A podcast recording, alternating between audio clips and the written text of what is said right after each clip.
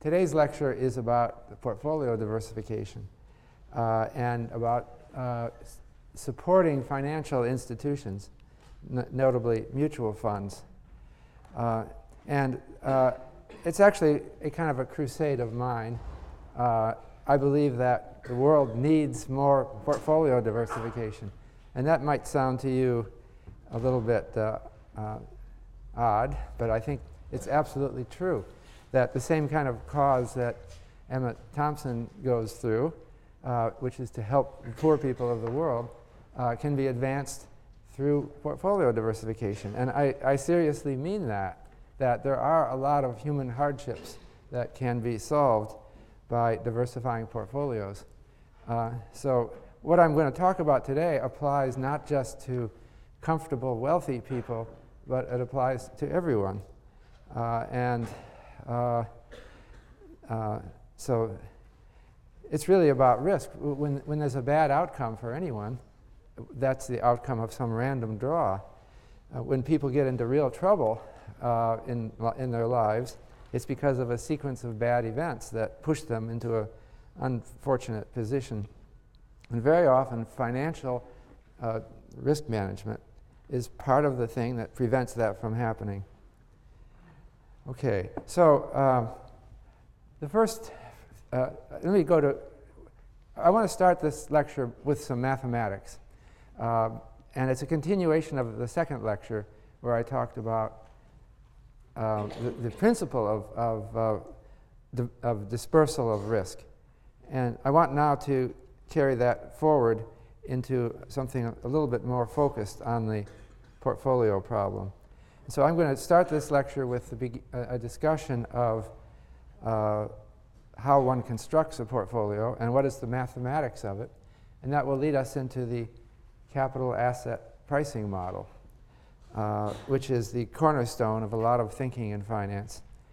Uh, and I'm going to go through this rather quickly because there are other courses at, at, in, at Yale that will cover this more thoroughly, notably uh, John Geanakoplos, uh, Econ 251.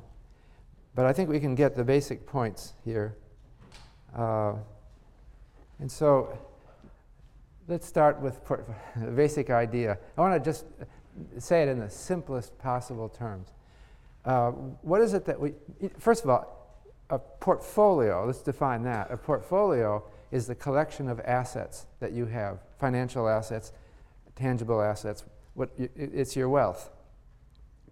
The, the first and fundamental principle is you care only about the total portfolio. You don't want to be someone like the fisherman who, who boasts about one big fish that he caught, because it's not, we're talking about livelihoods. It's all the fish that you caught.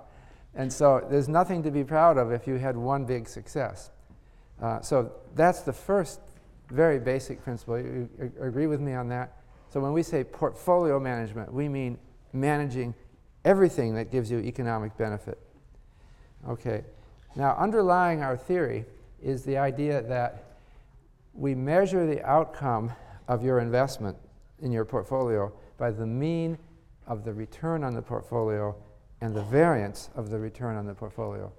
The return, of course, in any given time period is the percentage increase in the portfolio. Uh, or it could be a negative number, it could be a decrease. Uh, and the principle is that you want the expected value of the return to be as high as possible given its variance. And you want the variance of the return on the portfolio to be as low as possible given the return, right? Because uh, high expected return is a good thing. You know, you could say, I think my, ex- my portfolio has an expected return of 12%. That would be better than if it had an expected return of 10%. But on the other hand, you don't want high variance because that's risk. Uh, and so both of those matter. And in fact, different people might make different choices about how much risk they're willing to bear to get a higher expected return. But ultimately, uh, everyone agrees, I, th- that's the premise here, that for the, if, it's, if you're comparing two portfolios with the same variance, then you want the one with the higher expected return. And if you're p- comparing two portfolios with the same expected return, you want the one with the lower variance. All right, is that clear? And okay, so let's talk about. Uh, I wanted to just give it in a very intuitive term. Suppose we had a lot of different stocks that we could put into a portfolio, and suppose they're all independent of each other. That means there's no correlation. We talked about that in lecture two. There's no correlation between them. Uh, and um, that means that uh, the uh, variance, and, and, I want to talk about equally weighted portfolio. So, um, so we're going to have n independent assets. Okay, they could be stocks. Okay, uh, and each one has a standard deviation of return. Call that sigma.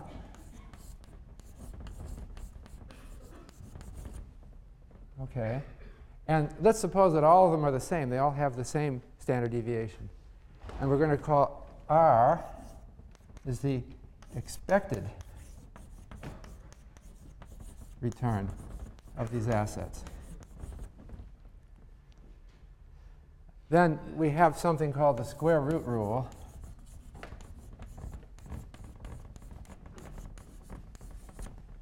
which says that the standard deviation of the portfolio equals the standard deviation of one of the assets divided by the square root of n. Can you read this in the back? Am I making that big enough? Just, just barely?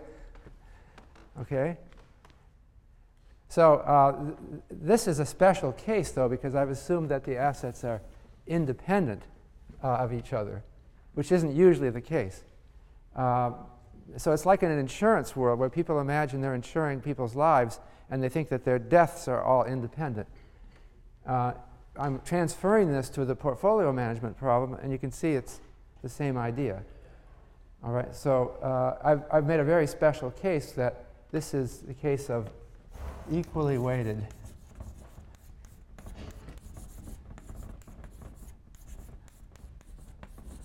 portfolio. So, uh, th- but it's a very important point. if you see these very simple math that I'm showing up here, the, the return on the portfolio is R. But the standard deviation of the portfolio is sigma all over the square root of n. So the optimal thing to do if you live in a world like this is to get n as large as possible.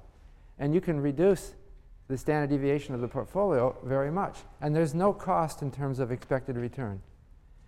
So in this simple world, you'd want to make uh, n 100 or a 1,000 or whatever you could. And if, if suppose you could find 10,000 independent assets, then you could drive the uncertainty about the portfolio practically to zero, right? Because the square root of 10,000 is 100. So whatever the standard deviation of the portfolio is, you would divide it by 100, and it would become really small. So in the, if, if you can find assets that ha all have, that are all independent of each other, you can reduce the variance of the portfolio very far. And that's, that's the basic, uh, the basic uh, principle of, of portfolio diversification. Um, that's what portfolio managers are supposed to be doing all the time. Okay. Uh, now I want to be more general than this and talk about the real uh, case. Uh, in the real world, uh, we don't have this the problem that assets are independent. They tend, the different stocks tend to move up and down together. And so we don't have the ideal world that I just described. But to some extent we do. And so we want to think about diversifying in this world. So um,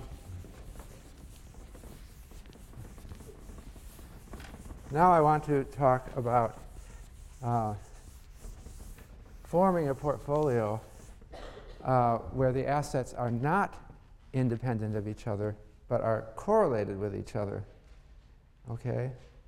Uh, and uh, so what I'm going to do now, uh, let's start out with the case where, now it's going to get a little bit more complicated if we allow, if we drop the independence assumption. I'm going to drop more than the independence assumption. I'm going to assume that the assets don't have the same expected return and they don't have the same expected variance. Okay? So I'm going to, let's do the two asset case.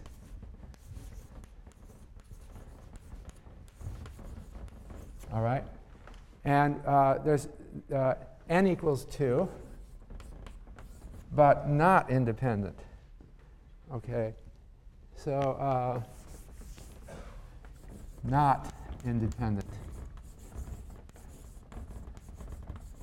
Or not, uh, not, not necessarily independent. So, uh, asset 1 has expected return R1 this, now this is different. I was assuming a minute ago that they're all the same. It has standard, this is the expectation of the return on asset 1. And R2 is the expectation of the return on, I'm sorry. Uh, sigma 1 is the standard deviation of the return on asset 1. And we have the same for asset 2. It has an expected return of R2. It has a, a uh, standard deviation of return of sigma 2. And those are the inputs into our analysis. Okay. One more thing. We have, I, I said they're not independent. So uh, we want to, uh, we have to talk about the um, uh, covariance between the returns. So we're going to have the covariance between R1 and R2, which you can also call sigma 1, 2. And those are the inputs to our analysis. And so what we want to do now is compute the mean and variance of the portfolio, or the mean and standard deviation, since standard deviation is the square root of the variance, uh, for different combinations of the portfolios. And I'm going to generalize from our simple story even more by saying that uh, let's not assume that we have equally weighted. So we're going to put x1 dollars let's say we have $1 to invest. We can scale it up and down, it doesn't matter. But let's say it's $1. We're going to put X1 in asset 1. And that leaves behind 1 minus X1 in asset 2. Okay? Because we have $1 total. We're not going to restrict X1 to be a positive number because as you know and find, or you should know, you can hold negative quantities of asset. That's called shorting them. You can call your broker and say, I'd like to short stock number one. And what will, the broker will do is borrow the shares on your behalf and sell them. And then uh, you, you, own negative shares. So we're not going to, uh, X1 can be anything. Uh, and, uh, and X, this, this is X2 equals 1 minus X1. Uh, so x1 plus x2 equals 1. Okay. Now we just want to compute what is the uh, mean and variance of the portfolio. And that's uh, simple arithmetic uh, based on what we talked about before. So I'm going to erase this and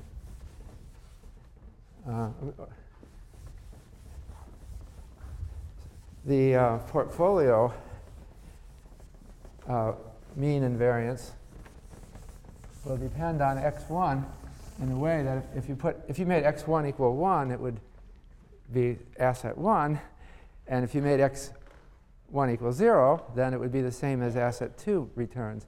But in between if some other number it'll be some blend of the, the, the mean and variance of the portfolio will be some blend of the mean and variance of the two assets.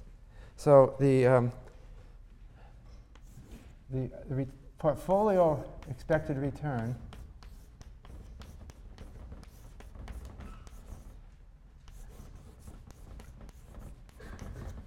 uh, is going to be given by the summation i equals 1 to n x sub i r sub i. In this case, since n equals 2, that's x1 r1 plus x2 r2. Or that's x1 uh, r1 plus 1 minus x1 r2.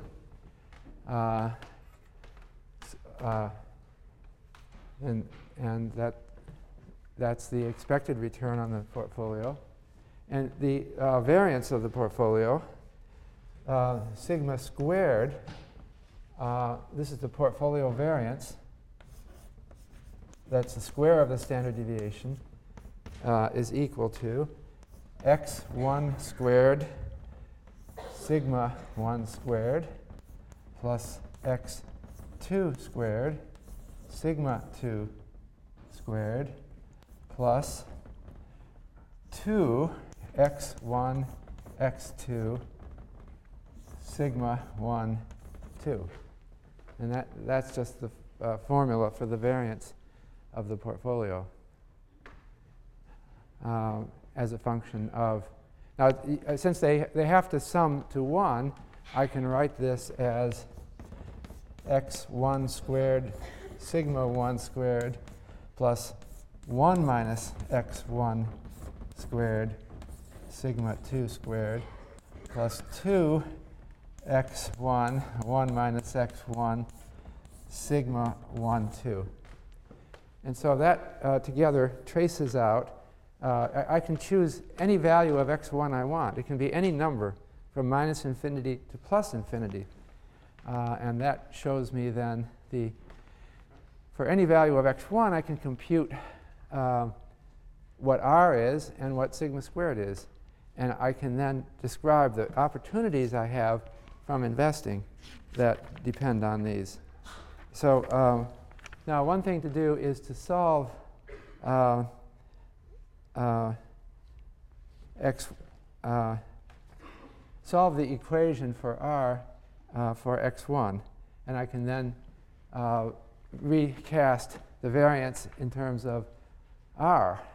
And so that gives us the variance of the portfolio as a function of the expected return of the portfolio. Okay? Uh, and so let me just uh, solve this for, uh, let's solve x1 for r. So I've got, uh, uh, this should be x. Did I make a mistake there? x1, r1. Um, so uh, it says that r minus r2 is equal to x1 uh, r1 minus r2. So x1 equals r minus r2 all over r1 minus r2. And I can substitute this into this equation, and I get the portfolio variance as a function of the portfolio expected return, R. And that, that's all the basic math that, uh, that we need. So if I do that, I get what's called the uh, frontier for the portfolio. And I have an example on the screen here, uh, but it shows other things. But let me just, uh, rather than um, uh, Maybe I'm showing too many things at once. Let me just draw it. For, I'll leave that up for now, but we're, we're moving to that. Uh, what we're doing here is, uh, maybe I'll pull this down. The, uh, with two assets, uh, if I plot the uh, expected annual return R on this axis, and I plot the variance of the portfolio on this axis, what we have, I'm sorry, the standard deviation of the portfolio. Standard deviation of the portfolio return. Uh, then it tends to look, it, it looks something like this. It's a hyperbola uh, that uh, uh, there's a minimum variance portfolio, minimum variance, where this sigma is as small as possible. Uh, and there's an, and then there's many other possible portfolios, all that lie along this curve. And so uh, the, the curve includes points on it, which would represent the initial assets. So, uh, for example, we might have uh, this is asset one, and we might have uh, something here. This could be asset two. Uh, depending on uh, where the uh, assets expected returns are and the assets standard deviations, you can see that we might be able to do better uh, than have a lower variance than either asset. Um, the equally weighted case that I gave a minute ago was one where the two assets had were at the same had the same expected return and the same variance, uh, but this is quite a bit more general. So that's the expected return efficient portfolio frontier problem. Uh, and I wanted to show uh, an example with real data that I computed, and that's what's up on the screen. Uh, the pink line takes two assets. Uh, one is stocks and the other is bonds. Uh, actually, um, yeah, uh, government bonds. And I computed the efficient portfolio frontier for uh, various, uh, well, it's the efficient portfolio frontier using the formula I just gave you. So that pink line here this pink line here is the efficient portfolio frontier when we have only stocks and bonds to invest. And you can see the different points. I've calculated this using data from 1983 until 2006, and I computed all of the inputs to those equations that we just saw. I computed the expected, the average return on stocks over that time period. I computed the average return on bonds over that time period. These are long-term government bonds. Uh, and I, uh, now these are, since they're long-term, they have some uncertainty and variability to them. And I computed the uh, sigma 1, sigma 2, R1, and R2 for those, and I plugged it into that formula which we just showed. And that's the curve that I got out. It shows the, uh, standard, the standard deviation of the return on the portfolio as a function of the expected return on the portfolio. And so I can achieve any combination, I can achieve any point on that by choosing a, a, a, allocation of my portfolio. So this point right here is on the pink line is uh, a portfolio 100% bonds. So over this time period, that portfolio had an expected return of something like a little over 9%, and it had a standard deviation of a little over 9%. Uh, this is a, a, portfolio which is 100% stocks, and that portfolio uh, is, uh, had, a had a much higher uh, average return or expected return, 13%. Uh, and, but it also had a much higher standard deviation of return. It was about 16%. So you can see that uh, those are the two raw portfolios. I could be an investor only in bonds or an investor only in stocks. But I also show on here what some other returns are that are available. So uh, the minimum variance portfolio is down here. You see that's got the lowest possible uh, standard deviation of expected return, and that's 25% stocks and 75% bonds with this sample period. Um, but I can try other portfolios this one right here, I'm pointing to a point on the pink line, that point right there. 50% stocks, 50% bonds. Okay? And uh, you can see, and if you, you, can also go up here, you can go beyond 100% stocks. You can have 150% stocks in your portfolio. That means you'd have a leveraged portfolio. You would be borrowing. If you had $1 to invest, you can borrow 50 cents and invest in $1.50 worth of stocks, right? That would put you out here. You would have very much more return, but you'd have more risk borrowing to buy stocks is going to be risky. Okay? You could also pick a point down here which is more than 100% bonds. How would you do that? Well, you could short the stock market. You could short 50 cents worth of stocks and buy 150 cents worth of bonds. And that would put you down here. Any one of those things is possible. It's just the simple math that I just showed you. Okay? Uh, do you have any idea what you would like to do, assuming this?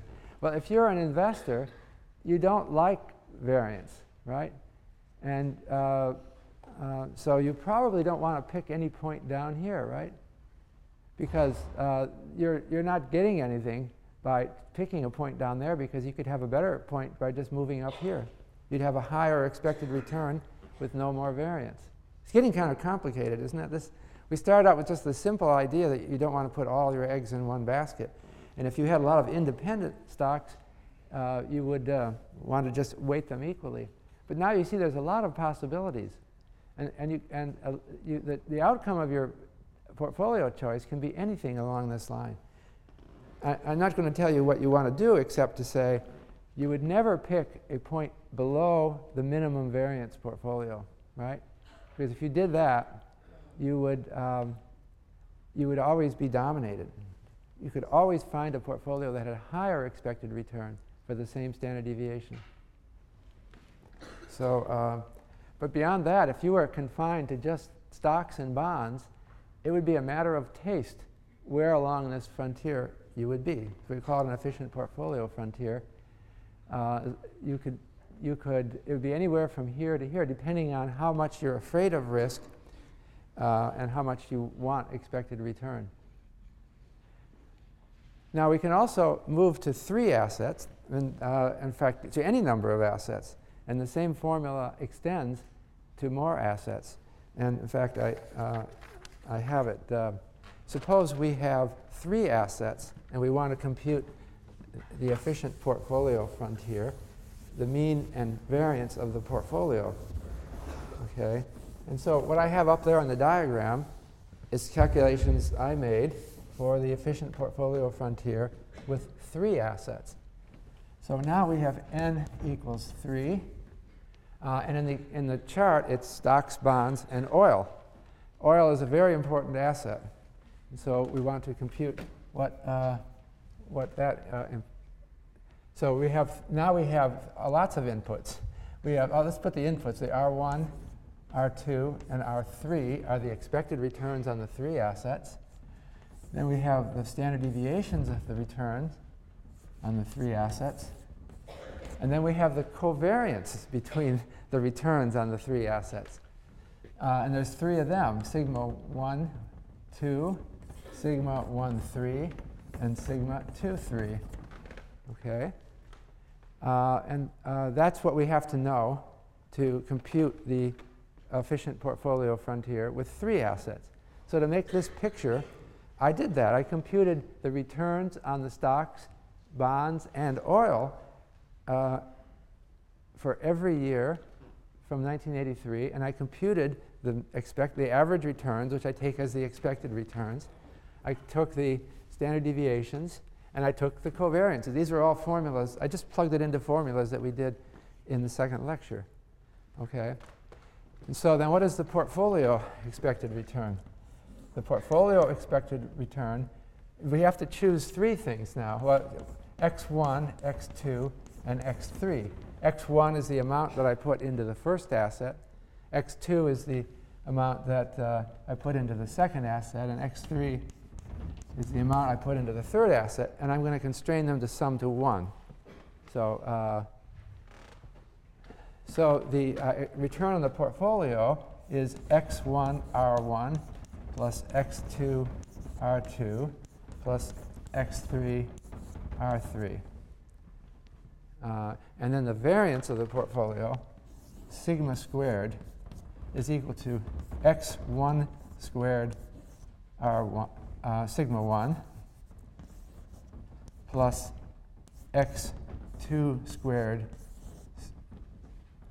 sigma 1 squared sigma 2 squared plus x3 squared sigma 3 squared And then we have to take account of all of the covariance terms. Plus 2 x1, x2, sigma 1, 2, plus 2 uh, x1, x3, sigma 1, 3, plus 2 x2, x3, sigma 2, 3. Okay, so is that clear enough? It's, that's, it, it, seems like a logical extension of that formula to three assets. And uh, you can easily see how to extend it to four or more assets, right? It's just the logical extension of that. So what I did in this diagram is I computed the efficient portfolio frontier, and now it's the blue line with three assets, okay? Uh, now, once you have more than three, more than two assets, it might be uh, uh, possible to get points inside the frontier, but I'm talking here, this is actually the frontier, the best possible portfolio of consisting of three assets. And you can see that it dominates the pink line, right? The, the, when you add another asset, you do better. When you have three assets, you do better than if you just had two. And that's because there's more diversification possible with three assets than with two. And uh, oil, bonds, and stocks are all independent, somewhat independent. They're not perfectly independent, but they're somewhat independent. And to the extent that they are, it lowers the variance. Now, you should see that the blue line is better than the pink line because for any expected return, the blue line is to the left of the pink line, right? So for example, at an exp annual expected return of 12%, if I have a portfolio of stocks, bonds, and oil, I can get a standard deviation of something like 8% on my portfolio. But if I would conf confine myself just to stocks and bonds, I would get a much higher standard deviation. Are, are you following this? So the general principle of portfolio management is you want to include as many assets as you can. You want to get it uh, if you keep adding assets, you can do better and better on your portfolio standard deviation. Uh, and so um, you can see some of the points I made along the blue line here. Uh, this is, um, let me see, do I have it? Uh, this is, um, this is a portfolio which has all oil and stocks and has no bonds. Uh, see. Um, this portfolio, the minimum variance portfolio, is 9% oil, 27% stocks, and 64% bonds. And those are the uh, uh, many choices you can make. Um, and so the, the first, uh, you see the idea here is that uh, in order to manage portfolios, what we want to do is calculate these statistics, which uh, the, the expected returns on the various assets, the, the standard deviations of the various assets, and you've got to know their covariances uh, because that affects the uh, variance of the portfolio. The more they covary, they move together, the less they cancel out. Uh, uh and so uh, the higher the covariances, the, generally, the higher, you can see from here, the higher the uh, sigma squared for the portfolio. And so um, So is that clear on? Uh, there's one more thing that we can do. I have three assets shown here. I have stocks, bonds, and oil. But I want also to add one more final asset. We'll call it the riskless asset, uh, which is uh, the asset. Long term bonds are somewhat uncertain and variable because they're long term. But if we have an annual uh, return that we're looking at, we can find a completely riskless asset, which, if with an annual return, it would be a government bond that matures in one year. All right? Now, assuming that we trust the government, and I think the US government has never defaulted on its debt, we take that as a riskless return. Okay, although it probably has some risk, but in the way we approximate things in finance, we take the government as riskless. And so, uh, with the government uh, expected return, we want to make that, uh, that expected return as a fourth asset. Uh, we could call it R4, but I'll call it R sub F. because it's a special asset. So R sub F is the riskless asset.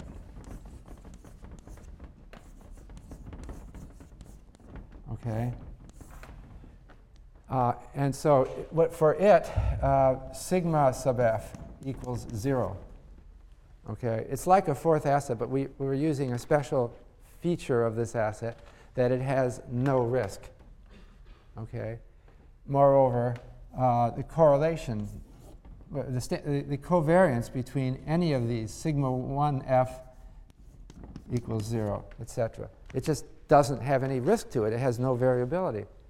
So if we want to add that asset to the portfolio, uh, what it does is it produces an efficient portfolio frontier that is now a straight line, and I show that on the diagram.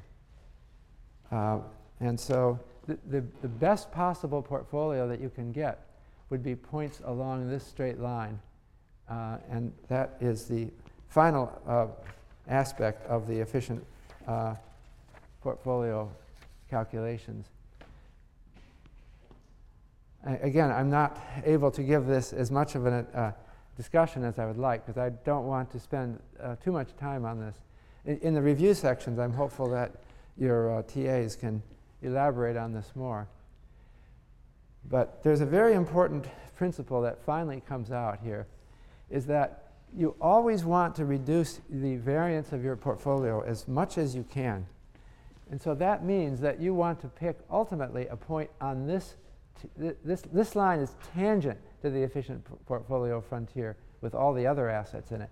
Tangent means that it has the same slope. It just touches the, the efficient portfolio frontier for risky assets at one point.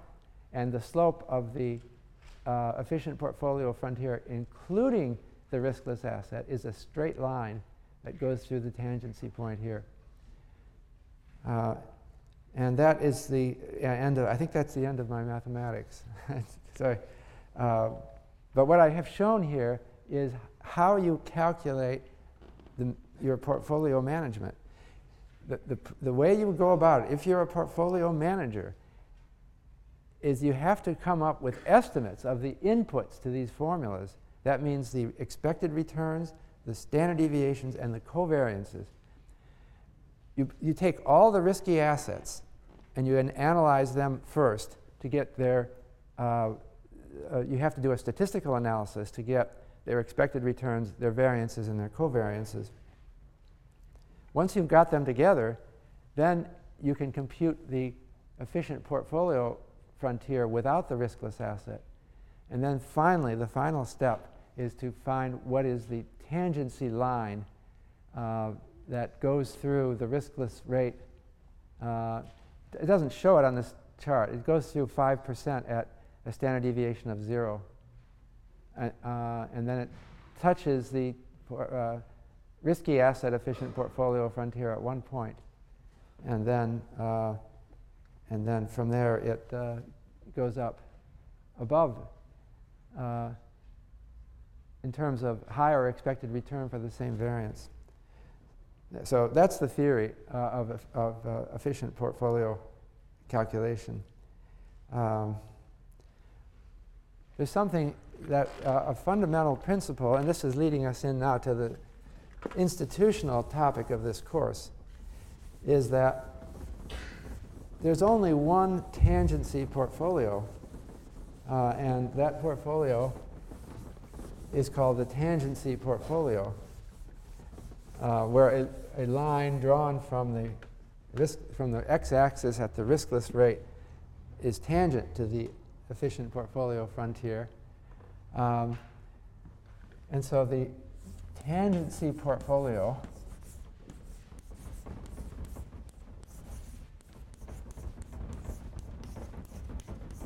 is the portfolio that one should hold. And the uh, tangency portfolio gives rise to what's called the mutual fund theorem.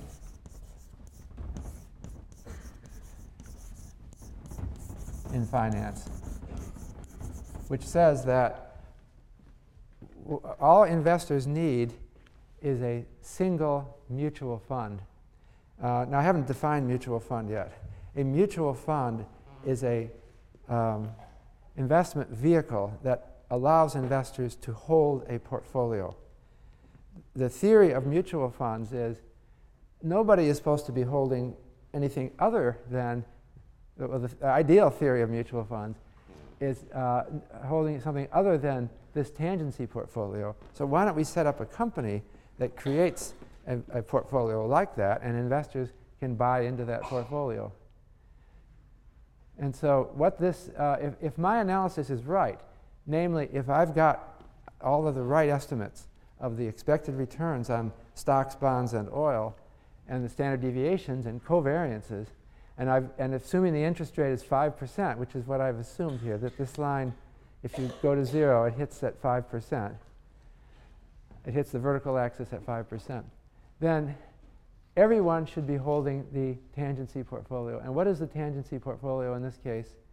It's uh, 12% oil, 36% stocks, and 52% bonds. Uh, that's what I got using this sample period. Some people might disagree with that. They might not take my estimates. They might say my sample period was off. But that's what the theory, using my data uh, for the sample period that I computed the expected returns and covariances, says one should do. So the theory says everybody should be investing in these proportions. Uh, and this theory then um, it doesn't leave any uh, latitude for individual choice, except that you can choose which mixture of the mutual fund and the riskless asset you want to. So, somebody who is very risk averse could say, I want to hold only the riskless asset because I, I, I, just don't like any risk at all. That person, I should have maybe included it on the diagram, but that person could get 5% return with no risk. Somebody else might say, well, I want to just hold this point. I want to hold the tangency portfolio. That's attractive to me because uh, I could then get a bigger expected return. I could get almost 12% return per year. And I'd sacrifice, I'd have some standard deviation of like 8%. But if that's what I want, uh, if, if I have different tastes about risk, then and that's what I want, that, then that's the optimal thing to do. Other people might say, well, you know, I'm really uh, an adventurer. I don't care too much about risk. Uh, I want the, a much higher return. Such a person might pick a point up here, and that would be a portfolio with um, a leveraged portfolio. That would be a portfolio where you borrowed at the riskless rate, and you put more than 100% of your money into the tangency portfolio. So uh, what you could do is say borrow 50 cents on your dollar and put 150 cents into uh, a portfolio which consisted of 9% oil, 27% stocks, and 64% bonds. But everyone would do that. No one would ever hold some other portfolio because you can see that this line is the lowest. It, it's as far, you want to get to the left as far as possible. You want to for any given ex expected return, you want to minimize the standard deviation. So it's the leftmost line. And that means that everyone will be holding the same portfolio.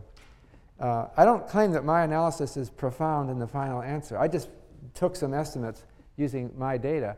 And again, we could, if someone wanted to argue with this, they could argue with my estimates of, of, of the expected returns, of the standard deviations and the covariances, but not with this theory. This theory is very rigorous. So if you, if you agree with my estimates, then you should do this as an investor. You should hold only some mixture of this uh, tangency portfolio, which is 9% oil, 27% stocks, and 64% bonds. Do you see what we've got here? I started out with the equally weighted. I, I was talking about stocks, uh, about uh, N stocks that all have the same variance and are all independent of each other. But I, have dropped that assumption, and now I'm going on to assuming that they're taking account of their dependence on each other, taking account of their different expected returns, and taking account of their different covariances and variances. So that's what we've got. This is a famous framework. It's the kind of the, this diagram is, I think, the most famous diagram in all of financial theory. And so it's, uh, it's actually the first theoretical diagram. Uh, I did it myself using my data but it would always look more or less like this. be slightly different positions if people use different estimates. So I actually showed this diagram. I, I went to um, Norway uh, with my colleague. I actually have a, a couple more pictures here. Um,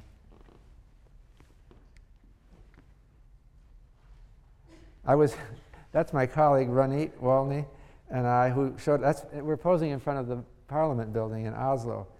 Uh, we went to Norway to discuss uh, the, uh, with the Norwegian government uh, their portfolio. And I, this is a slide that I showed them. I showed them the slide that I just showed you, showing the uh, optimal portfolio. And then I looked at the U Norwegian government's uh, position. the, the um, Norwegian government has pension fund assets in the amount of, as of 2006, of just under 2,000, uh, uh, uh, 2, 2 trillion Norwegian kroner. Uh, but they also own North Sea oil. And if you know that, it's kind of divided between the UK and Norway. Uh, Norway has a much smaller population than the UK. So, and they have a lot of oil up there uh, in, the, in the North Sea. So as of then, I calculated the value of their oil in the North Sea. Okay? And that's what I got. It's worth about uh, uh, 35, uh, uh 3.5 billion Norwegian kroner. Um, you see the difference. Uh, in fact, the assets that the Norwegian government owns is about two thirds oil and one third um, government pension fund assets. Uh, this government pension fund, I guess in dollars it's about uh, 200 billion. Uh, and so it's a huge amount of money that they're managing. But I was trying to convince them uh, that they should do something to manage their, uh, their oil risk because they're way over invested in oil, right? So where are they on the efficient portfolio frontier? Uh, actually, I can activate this thing.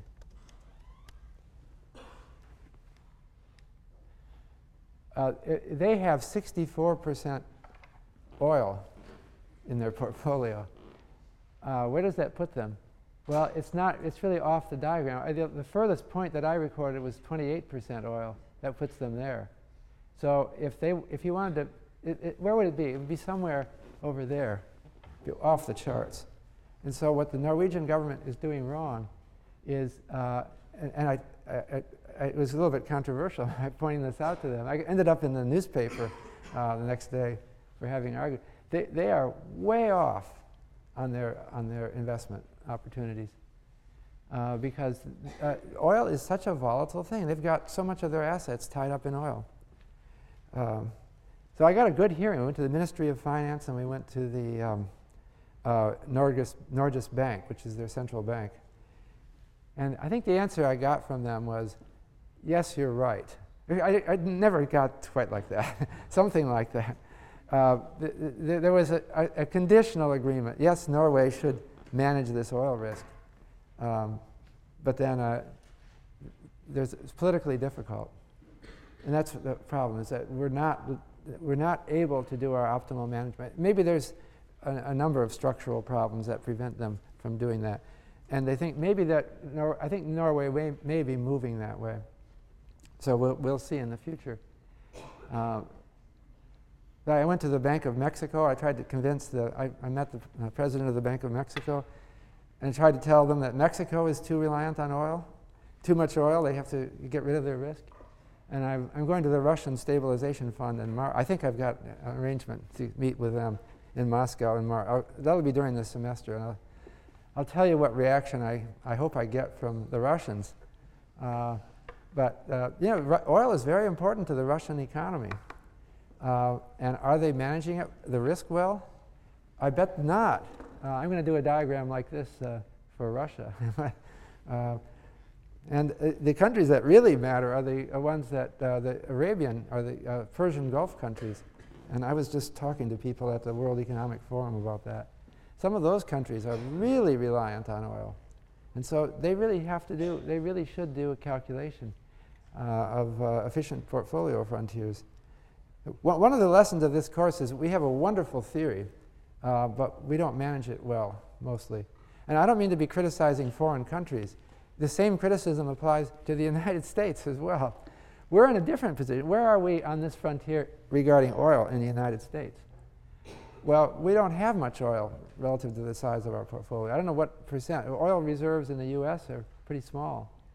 Uh, so we're kind of lying somewhere inside, on, maybe on this pink line.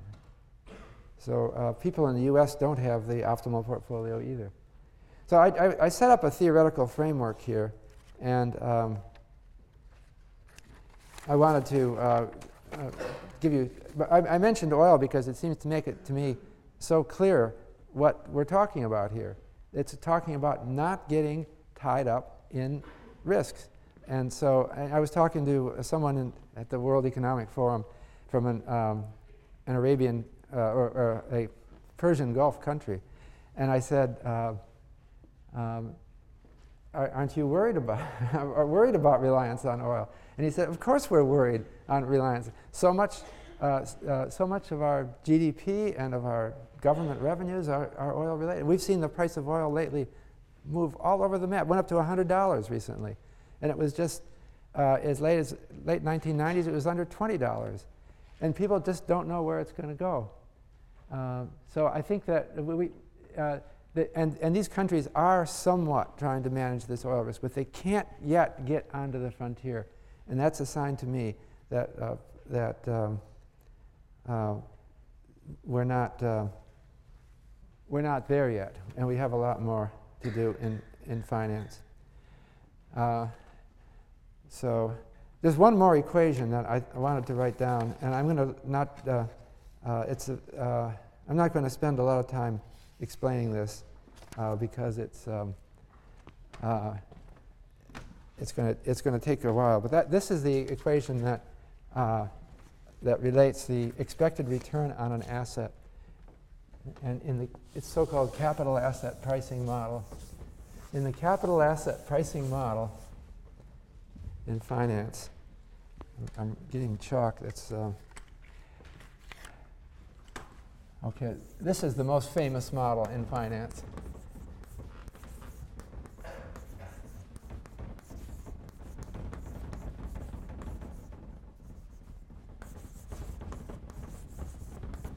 Uh, and it's abbreviated as the CAPM.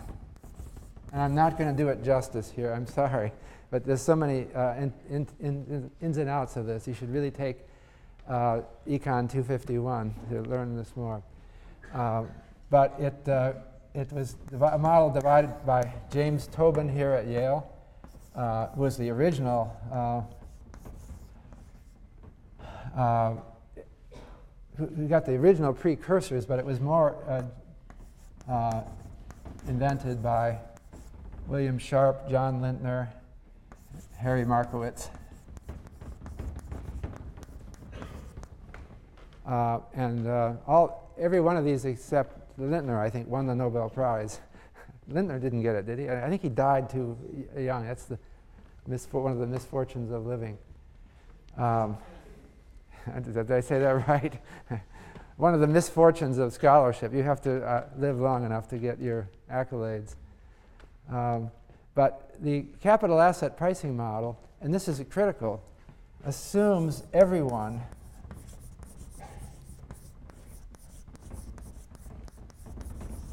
is rational and, and holds the tangency portfolio.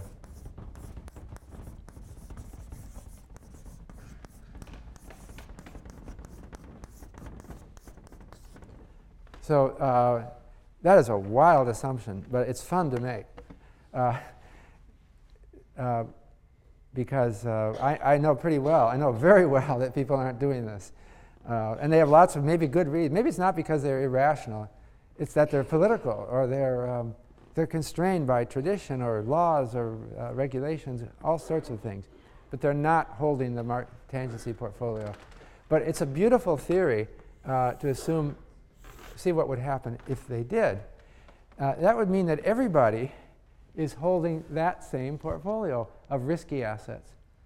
And nobody is different. Uh, they only differ in how, what proportions they hold the risky, por- the, the tangency portfolio. Uh, and so it implies that the tangency portfolio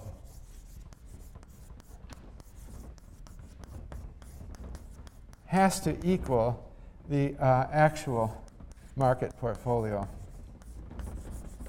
And that means then, it's a very simple implication of the theory. Uh, in my diagram, I said that the tangency portfolio, or I estimated that the tangency portfolio is 9% oil, 27% stocks, and 64% bonds. So if we're all doing that, then that has to be what the outstanding is. We, if we're all holding the same portfolio, that has to be the, the total. So that would mean that 9% of all wealth is stocks, uh, 27% of all, no, I'm sorry, is oil. 27% of all wealth is stocks, and uh, 64% is bonds. And so uh, if you accept my estimates and you accept the capital asset pricing model, that would have to be true. Uh, again, I don't want to make too much of my estimates because different people would estimate these things in different ways. Uh, but that's the theory. The theory says that the uh, tangency portfolio equals the optimal portfolio. Uh, and then that gives us the, uh, the famous equation, I'm not going to derive this, but there's the, the most famous equation in finance says, can you read that? That's R sub i. The expected return on the uh, ith asset is equal to the riskless rate plus something called the beta for the ith asset times the expected return on the market minus the riskless rate. Uh, now, again, I'm not going to spend much time on this, but uh, the, the beta of the ith asset is the regression coefficient when you regress the return on the ith asset on the return of the market portfolio. And R sub m is the expected return on the market portfolio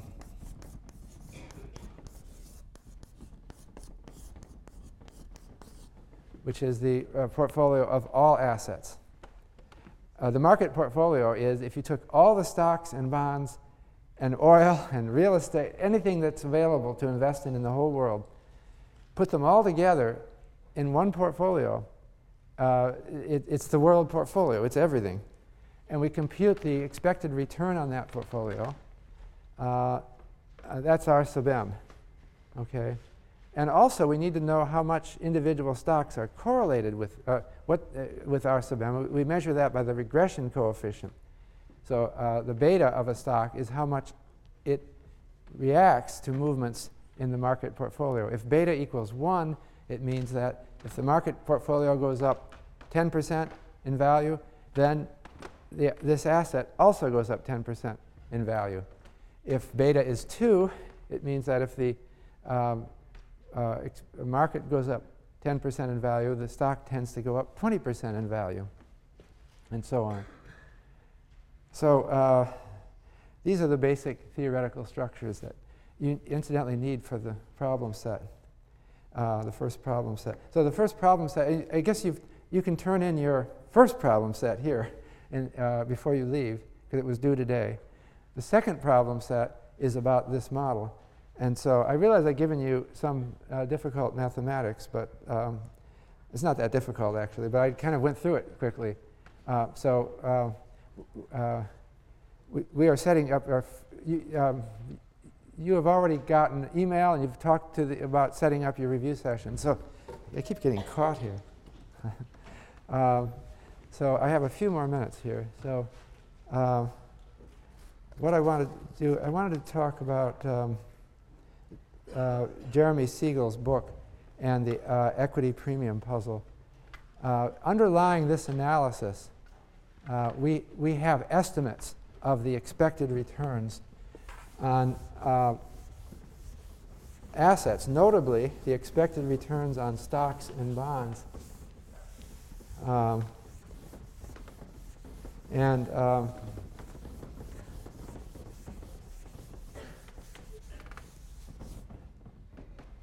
So uh, Jeremy Siegel, uh, his book, which is uh, assigned for this course, uh, it's really emphasizing this capital asset pricing model, emphasizing the kind of efficient portfolio frontier calculations that I've done. And so, what uh, Siegel emphasized, the book is really about this. He talks about what is the expected return of stocks and what is the expected return of bonds and so on. So, uh, we're going to call asset one stocks in the US. And we're going to call asset two bonds. Okay? And so he estimates for his purposes, and he shows you calculations of the efficient portfolio frontier. But I wanted to just talk a little bit about his estimate. He has data for a very long time period, 1802 to 2006, uh, okay, for the US. All right? Uh, and um, uh, over that very long time interval, um, the uh, expected return uh, that uh, we got for uh, stocks was um, 6.8% uh, a year in real terms. This is real inflation corrected. Whereas for bonds, it was uh, over this whole time period 2.8% a year real. Okay? And then he also computes sigma 1 and sigma 2 and sigma 1 2, but I'm not going to talk about that right now. The, the real interest, so then he computes the efficient portfolio frontier. Now he's using a much longer sample than I did, and so he's not going to get this uh, uh, uh, tangency portfolio that I did. The thing that is very interesting that he finds is the difference 4% between the, the historical real return on stocks and the historical real return on bonds. And so this is called the equity premium.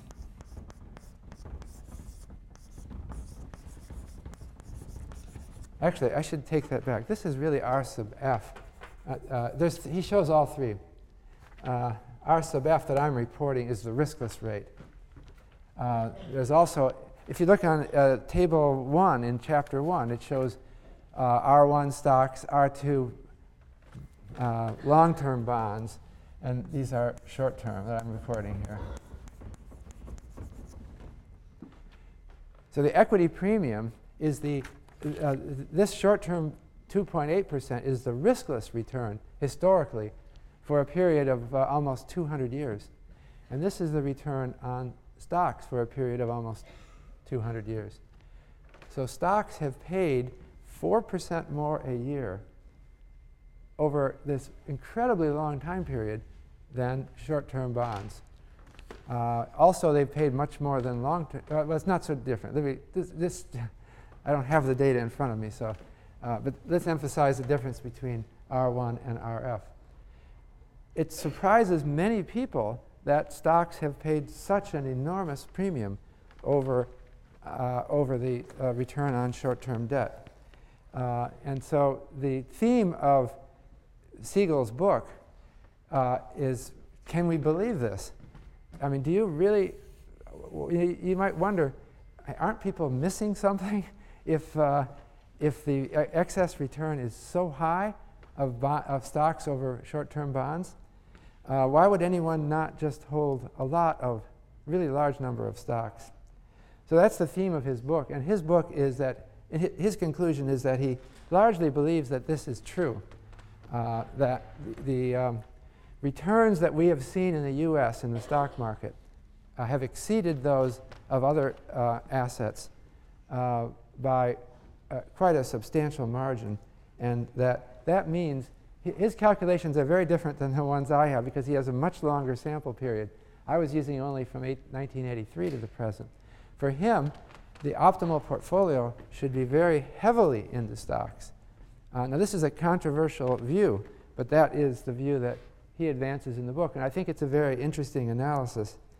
Uh, uh, so, what it means then is that the uh, optimal portfolio should not be the one I show there, but should be one that's very heavily into stocks. And um, this is, uh, uh, I, I'm showing here US data, but uh, Siegel also argues in, in the latest edition uh, that the equity premium is also high for advanced countries over the whole world. So if you look at his book, uh, in the, again in the first chapter, uh, he gives a list of countries. It's based on an analysis that uh, uh some other that the professors Dimson, Marsh, and Staunton uh, used in uh, their book, 2002 book. But they show the expected return on stocks versus bonds or short-term debt for uh, a whole range of countries. And in every one of these countries, since 19, uh, 1901, there has been a very high equity premium. So uh, I'll let you read Siegel and his discussion of this possibility. But I think that what I want to get now is not necessarily any agreement on whether you believe that there's such a high excess return for stocks. But I just want you to understand the basic framework. So the first problem set uh, asked you to manipulate the model that I just presented, uh, the, the model of how you form portfolios and the, the model of, uh, of um, the capital asset pricing model. And I have one final question just about the mutual fund industry. The mutual fund industry is supposedly, according to theory, doing this for you. So the ideal thing would be that the mutual fund does these calculations and it puts it all together for you at least in some approximate sense, that's what they are doing.